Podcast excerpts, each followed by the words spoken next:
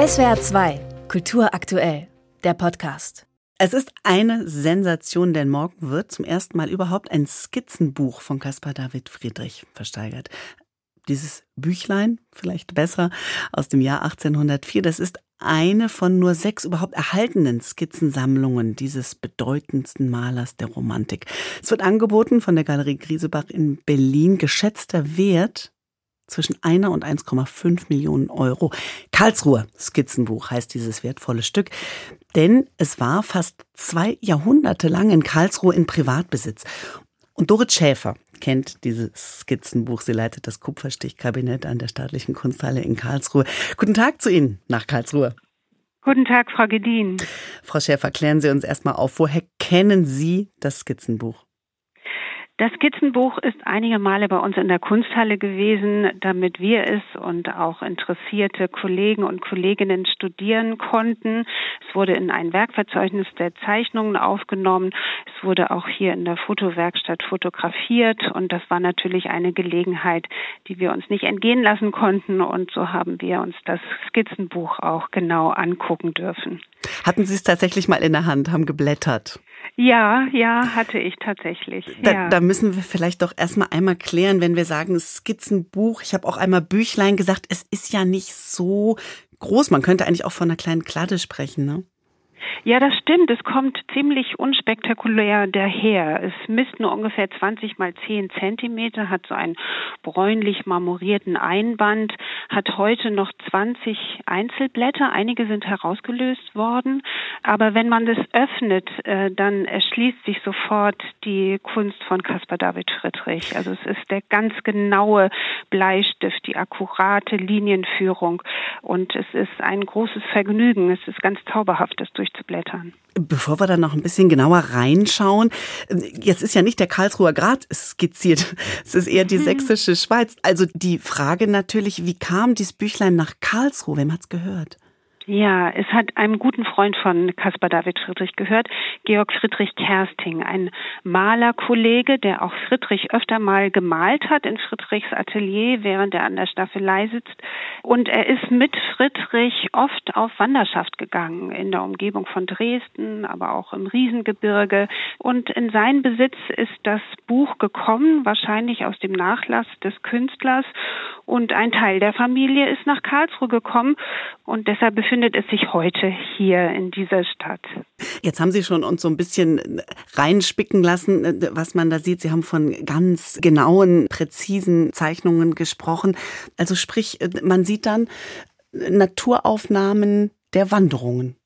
Er hat äh, tatsächlich das aufgenommen mit dem Bleistift, was er um sich herum gesehen hat. Das sind vor allen Dingen Baumstudien, viele Zweige, verschachtelte Äste, diese für ihn so typischen knorrigen, etwas skurrilen Zweigformationen. Es sind aber auch ähm, weite Blicke in die Landschaft, einige Gewässer, einige Segelboote, ein Blatt zeigt Vögel in verschiedenen Flugformationen, ein schönes Bild, aber auch Wolkenstudien, verschiedene Felsen.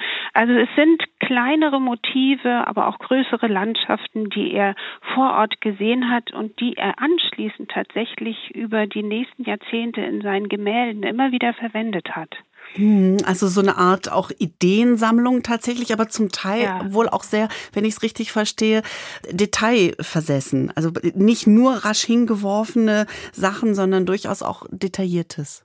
Ja, das ist so typisch für Caspar David Friedrich. Also, dass er nicht von lockerer Hand da schnell mal eben was hinzaubert, mhm. sondern dass er wirklich langsam die Hand führt. Und das Interessante ist auch, dass er verschiedene Bleistifthärtegrade verwendet. Also er nimmt äh, den weichen Bleistift für dunkle, körnige Linien. Er nimmt aber auch sehr harte Stifte für ganz helle Linien. Und mhm. das ist insofern auch ganz interessant, weil der Bleistift an für sich eine relativ neue Erfindung ist. Er ist erst 1795 von einem Franzosen namens Comté patentiert worden und insofern sind diese Zeichnungen auch äh, frühe Beispiele für die Kunst mit dem Bleistift zu zeichnen. Und Sie, Sie haben es angedeutet, viele dieser Skizzen äh, finden sich dann wieder, auch über die Jahre, fast Jahrzehnte, in den großen Gemälden.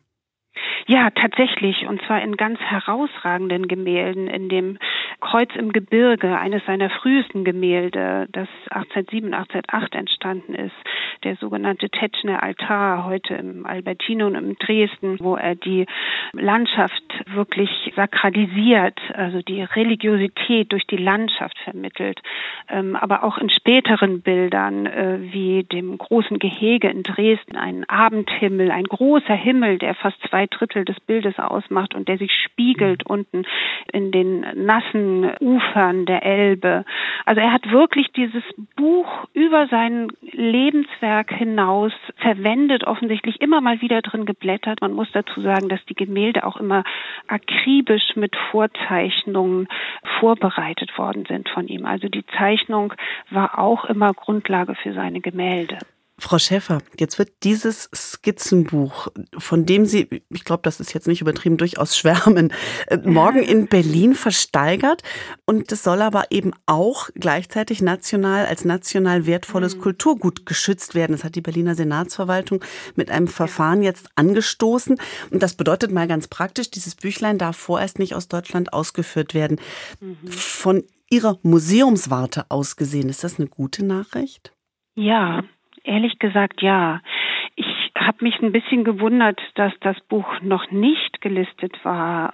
Und äh, ich würde es natürlich begrüßen, dass äh, das Skizzenbuch in äh, Deutschland bleibt und hoffentlich auch in einer öffentlichen Sammlung, in der es weiter studiert werden kann, in der es digital und auch ähm, gedruckt veröffentlicht werden kann. Ich sag mal so, Sie, Sie haben ja in Karlsruhe es schon mal schon mal gehabt. Das wäre natürlich nächstes Jahr zum 250. Geburtstag von Caspar mhm. David Friedrich jetzt kein schlechtes, sagen wir mal, Geschenk, was Sie was Sie sich oder ja. der Stadt machen könnten.